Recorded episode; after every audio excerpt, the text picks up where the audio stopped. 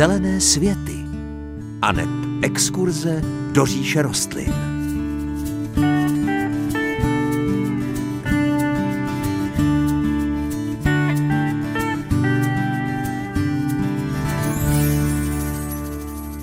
Krásné páteční dopoledne. Pěstování rostlin přináší nenahraditelné radosti, ale má i své stinné stránky a jednou z nich je neustálý boj se škůdci a různými nemocemi rostlin.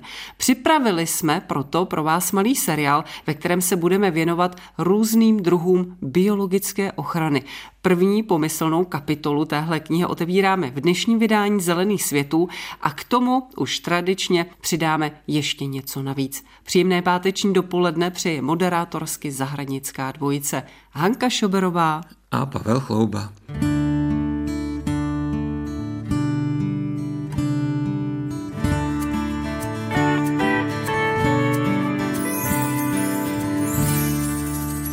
Na zahradách se pěstitelé neustále setkávají se škůdci, kteří ničí jejich ovoce a zeleninu. Do jejich pěstování investují spoustu času, energie a v neposlední řadě taky peněz a lásky. O způsobech, jak se se škůdci vypořádat, nám povíří Nermuť z Biologického centra Akademie věd v Českých Budějovicích. Vítejte.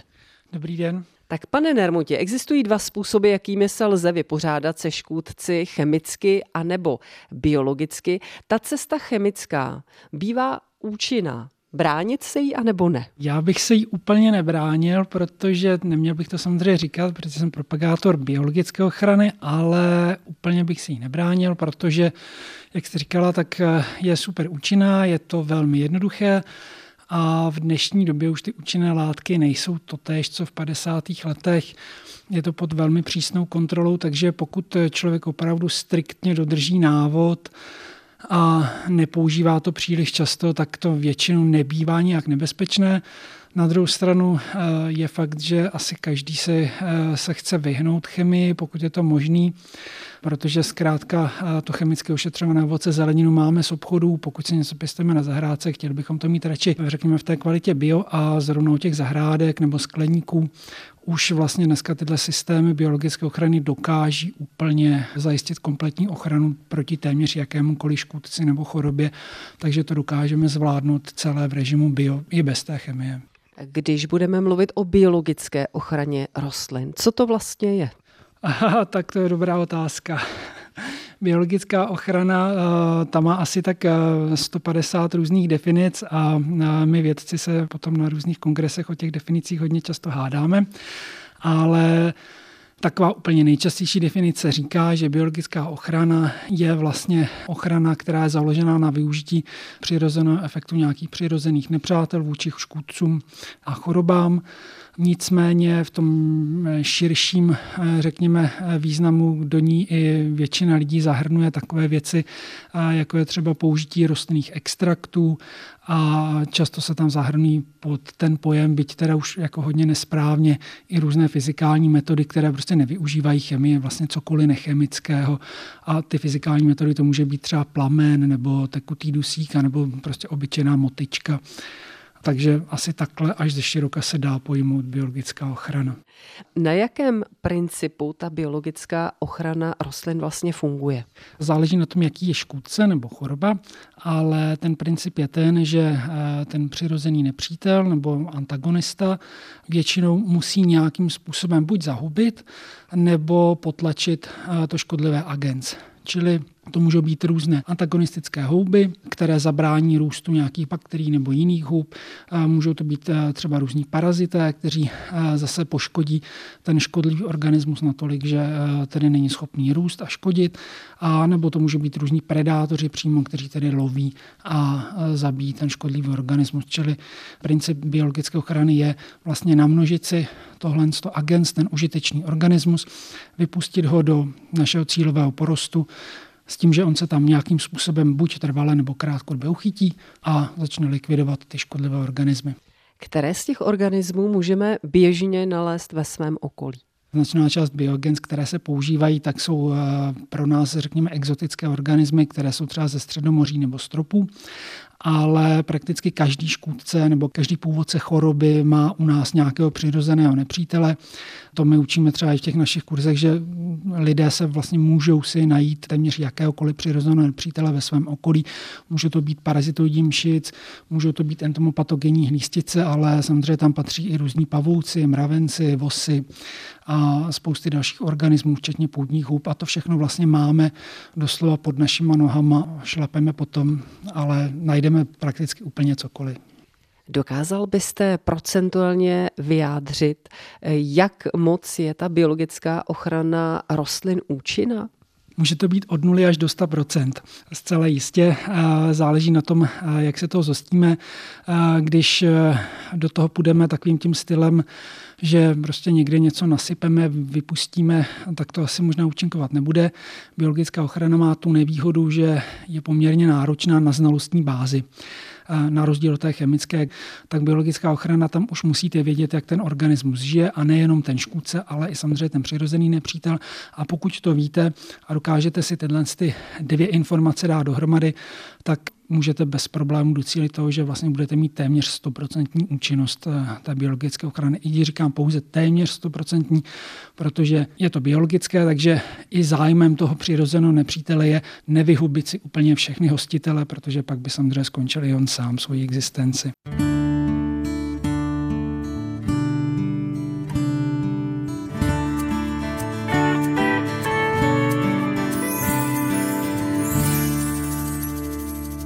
Jiří Nermuť z Biologického centra Akademie věd v Českých Budějovicích je hostem dnešních zelených světů a my si společně budeme povídat o biologické ochraně rostlin.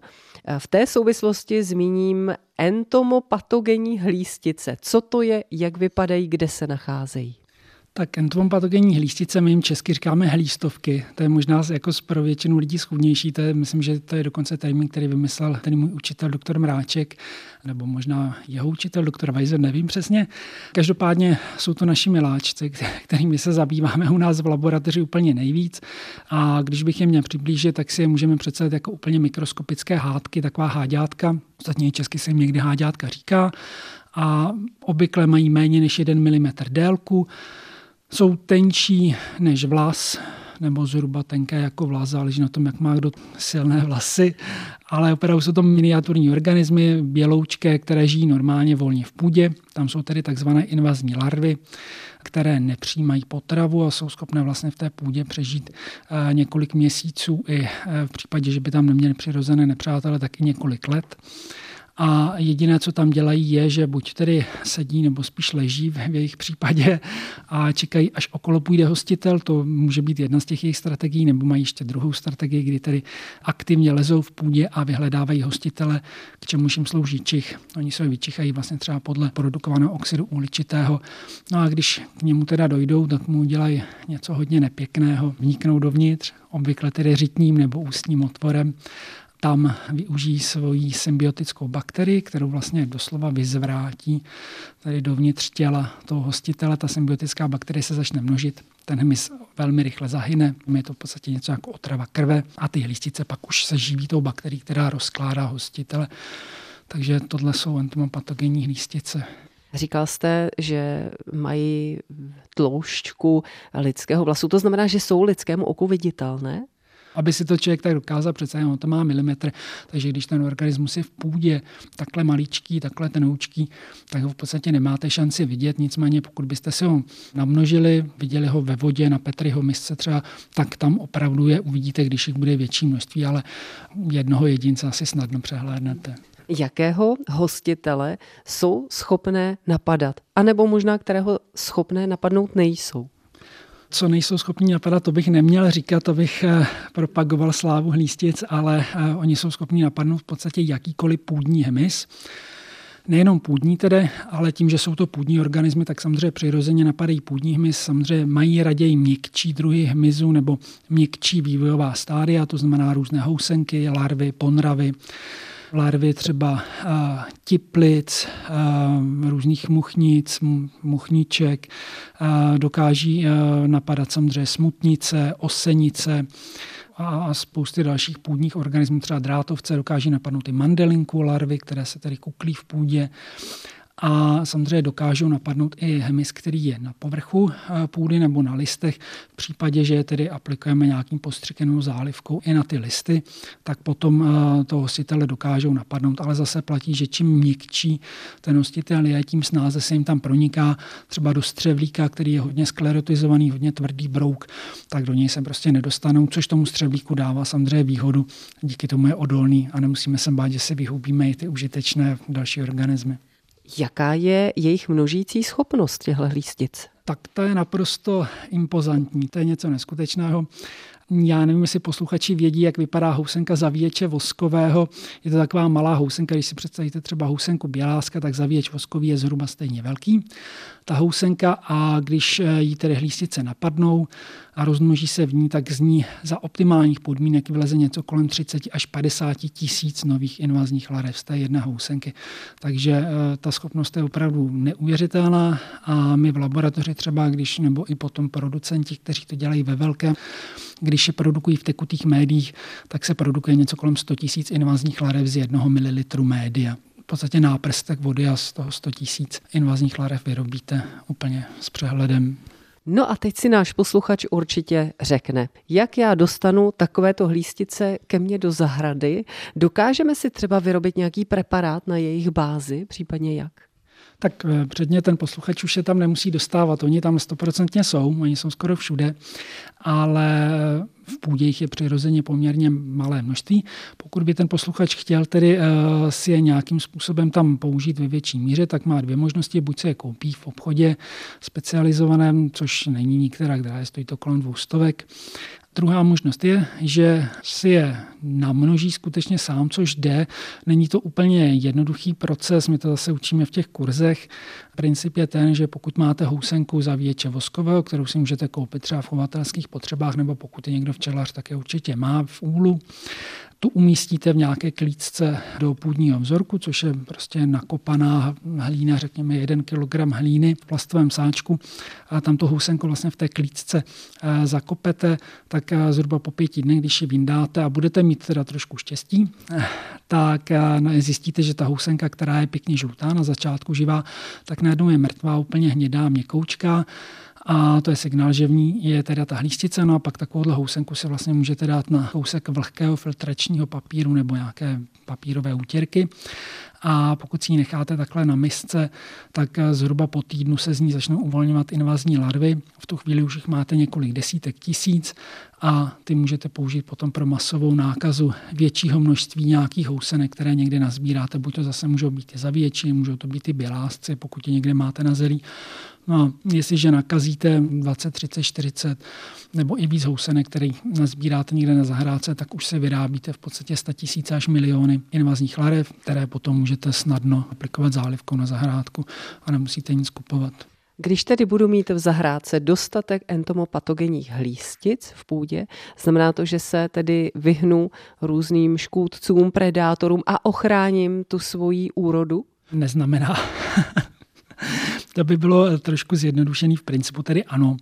Já třeba eh, tím, jak množíme lístice eh, u nás v laboratoři pro různé experimentální účely a podobně, tak máme veliké přebytky, takže já ty přebytky vyhazuju tím způsobem, že si je leju na svůj záhon, který tedy je naprosto, ten je úplně škůdců prostý, protože tam je takový výskyt těch lístic, že opravdu vybíjí všechno, ale v principu máte pravdu. Pokud je tam budete aplikovat, tak se opravdu vyhnete problémům s naprosto drtivou většinou půdních škůdců, což právě můžou být smutnice, můžou to být třeba na mrkvy pochmurnatky, ale třeba i různé věci, eh, jako jsou lalokonosci na rododendronech a podobně. Určitě tím dokážete velmi efektivně potlačit.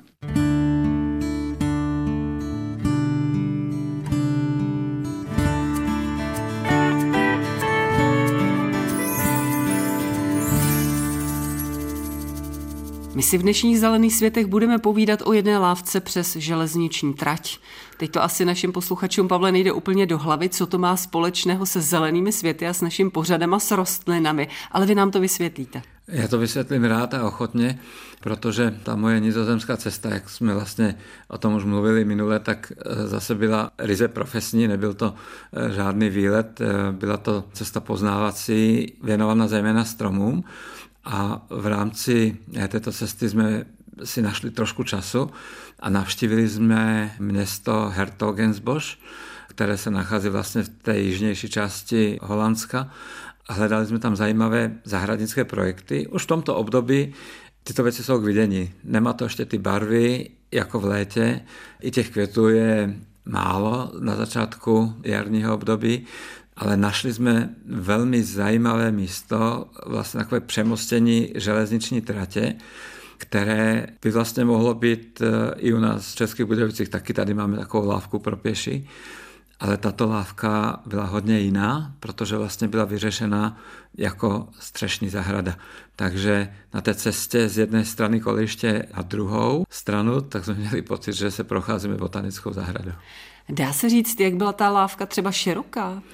Já jsem si to odkrokoval, takže to nebylo úplně přesně na centimetry, ale měla 10 metrů.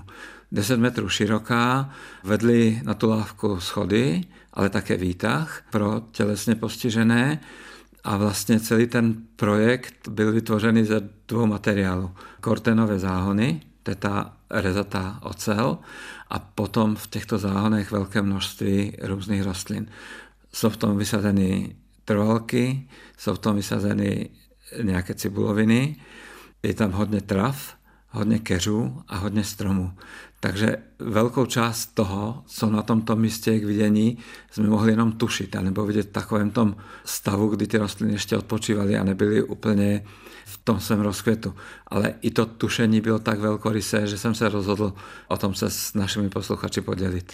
Ta lávka musela být hodně masivní, když si představím, že vlastně na tom přemostění musí být poměrně velké množství zeminy, ze které vyrůstají všechny ty rostliny. Rozhodně ano, je to velký projekt. Už i ta šířka vlastně té lávky vypovídá hodně o tom, jak je to velkorysé. A kdybyste to ještě mohli, Hanko, vidět, tak eh, by to bylo ještě více fascinující, protože toho kortenu tam bylo použité velké množství. A vlastně po obou stranách té lávky byly zábradlí z toho kortenu, takže člověk měl pocit, že vůbec to kolejiště tam není. Až teprve, když se přistoupilo k tomu zábradlí, tak bylo vidět eh, vlastně na tu trať, ale jinak měl člověk pocit, že prochází jakou velkou ulicí, vlastně v intimním prostoru obkolesen těmi záhony a tím eh, zábradlím z té ocele a bylo to fantastické. Ty záhony byly jakoby náhodně rozmístěny na tom eh, prostoru, eh, takže nešlo jít ani úplně přímě. Vždycky bylo zapotřebí se trošku nějakému tomu záhonu vyhnout a ti místní lidé chodili tudy úplně jinak jako já. My jsme s manželkou tam byli fascinováni, stáli jsme u každého záhonu, oni tím jenom procházeli, jako kdyby se to vůbec netýkalo. Prostě ta zeleň je už takovou samozřejmostí, že spíš si myslím, že lidé by se divili, kdyby tam nebyla, než tomu, že tam je v tomto dokonalém stavu. Mluvil jste o trvalkách, o cibulovinách, které tu pochozí plochu vlastně v těch záhonech lemovaly. Co nějaký strom, Pavle? Ten by tam šel taky nebo byl tam? No, byly tam stromy, tam bylo stromu docela hodně. Byly tam stromy pravděpodobně z té školky, o které jsme mluvili minulý díl. Já jsem je poznal jednoznačně, protože v ten den jsem se na ně díval ve školce a potom jsem podobné nějaké viděl na té lávce. Byly tam třeba břízy nebo vícekmenné tvary stromů, byly tam i stromy kvetoucí. Sice nekvetly ještě v době naší návštěvy, ale eh, byly tam třeba ty japonské dříny nějaké, byly tam brsleny, byl tam snad nějaký jíl, nejsem si úplně jistý, až tak jsem se do detailu nedíval, ale vlastně celá ta lávka byla osázena velkými stromy, takže z dálky to opravdu vypadalo jako ulice plná zeleně. Myslím, že by bylo hodně zajímavé vrátit se tam třeba v nějakém červnu a vidět eh, tu lávku v takovém tom plném rozkvětu. Zase to bude o něčem jiném. Máme to v seznamu našich snů. Eh, viděli jsme během té cesty více takových věcí, ke kterým je záhodno se vrátit a jestli nám to všechno dovolí, zdraví, podmínky, ekonomika, tak bychom chtěli v letě se na toto místo vrátit a vyfotit si ho znovu, protože tam musí být eh, patrný ten eh, obrovský posun. Ještě jsem zapomněl říct, že tam byly nějaké kvetoucí magnolie, které vlastně v tomto období byly krásné. Byly tam kvetoucí čemeřice z těch trvalek Takže je jasné, že ten designer, který to vymýšlel, dbal na to, aby tam bylo něco hezkého po co nejdelší vegetační dobu. Ono je pěkné o takové zajímavosti Pavle vyprávět, ale možná naši posluchači, kdyby si chtěli udělat lepší představu, mohli bychom umístit fotky na web. Máte nějaké fotografie k dispozici? Mám nějaké fotografie, Hanko, a velmi rád se podělím s našimi posluchači. Takže budějovice.rozhlas.cz v záložce pořady si nezapomeňte najít zelené světy. V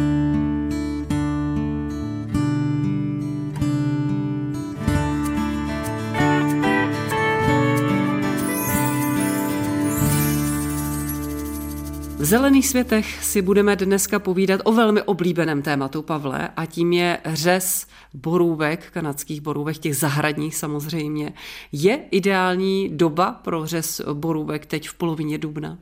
Hanko, polovina dubna je obdobím, kdy ta ideální doba končí. E, začíná vlastně už někdy ke konci února.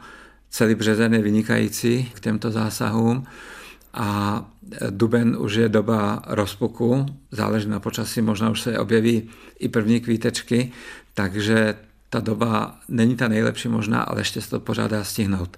A já říkám, že je lepší to udělat eh, v okrajovém termínu, než to neudělat vůbec důležité, na co si dát pozor, na co si naši posluchači občas stěžují a myslím, že eh, mohli by chybovat v případě, že by měli v plánu ty borůvky jenom tak jako seřezávat, tvarovat, ale to není ten správný řez. Tvarování u borůvek nepřichází velmi do úvahy i když vlastně je to možné z estetického hlediska pěstovat eh, pěkně zakulacené keřičky borůvek, ale díky tomu, že květní pupeny se tvoří v těch vrcholových částech těch výhonů, tak tímto řezem se připravujeme o úrodu, což je u borůvky docela podstatná věc. U borůvky je tedy důležité spíše prořezávat staré větve. Ty větve, které odplodily, tak se dávají pryč. Větvičky, které jsou konkurenčně, rostou dovnitř toho keříku, tak se odstraňují.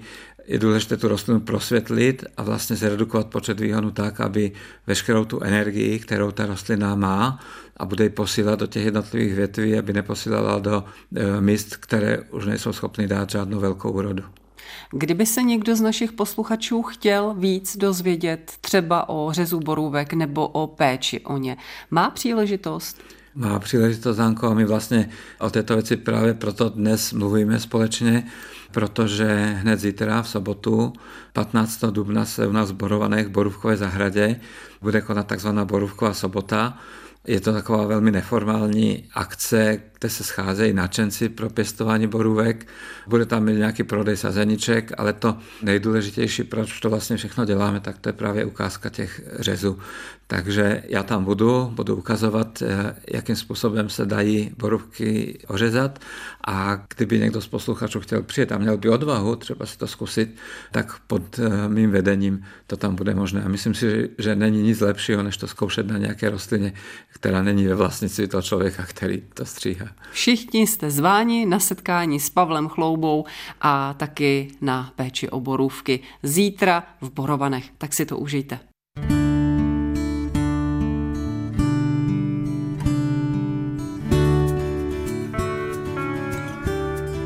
To už je z dnešních zelených světů všechno.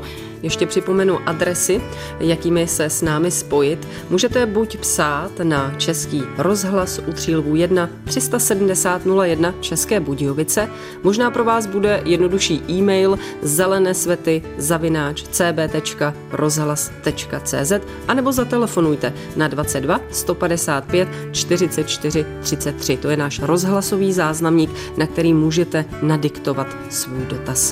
Příjemnější a veselější život s rostlinami vám od mikrofonu Zelených světů pro dnešek přejí Hanka Šuberová a Pavel Chlouba.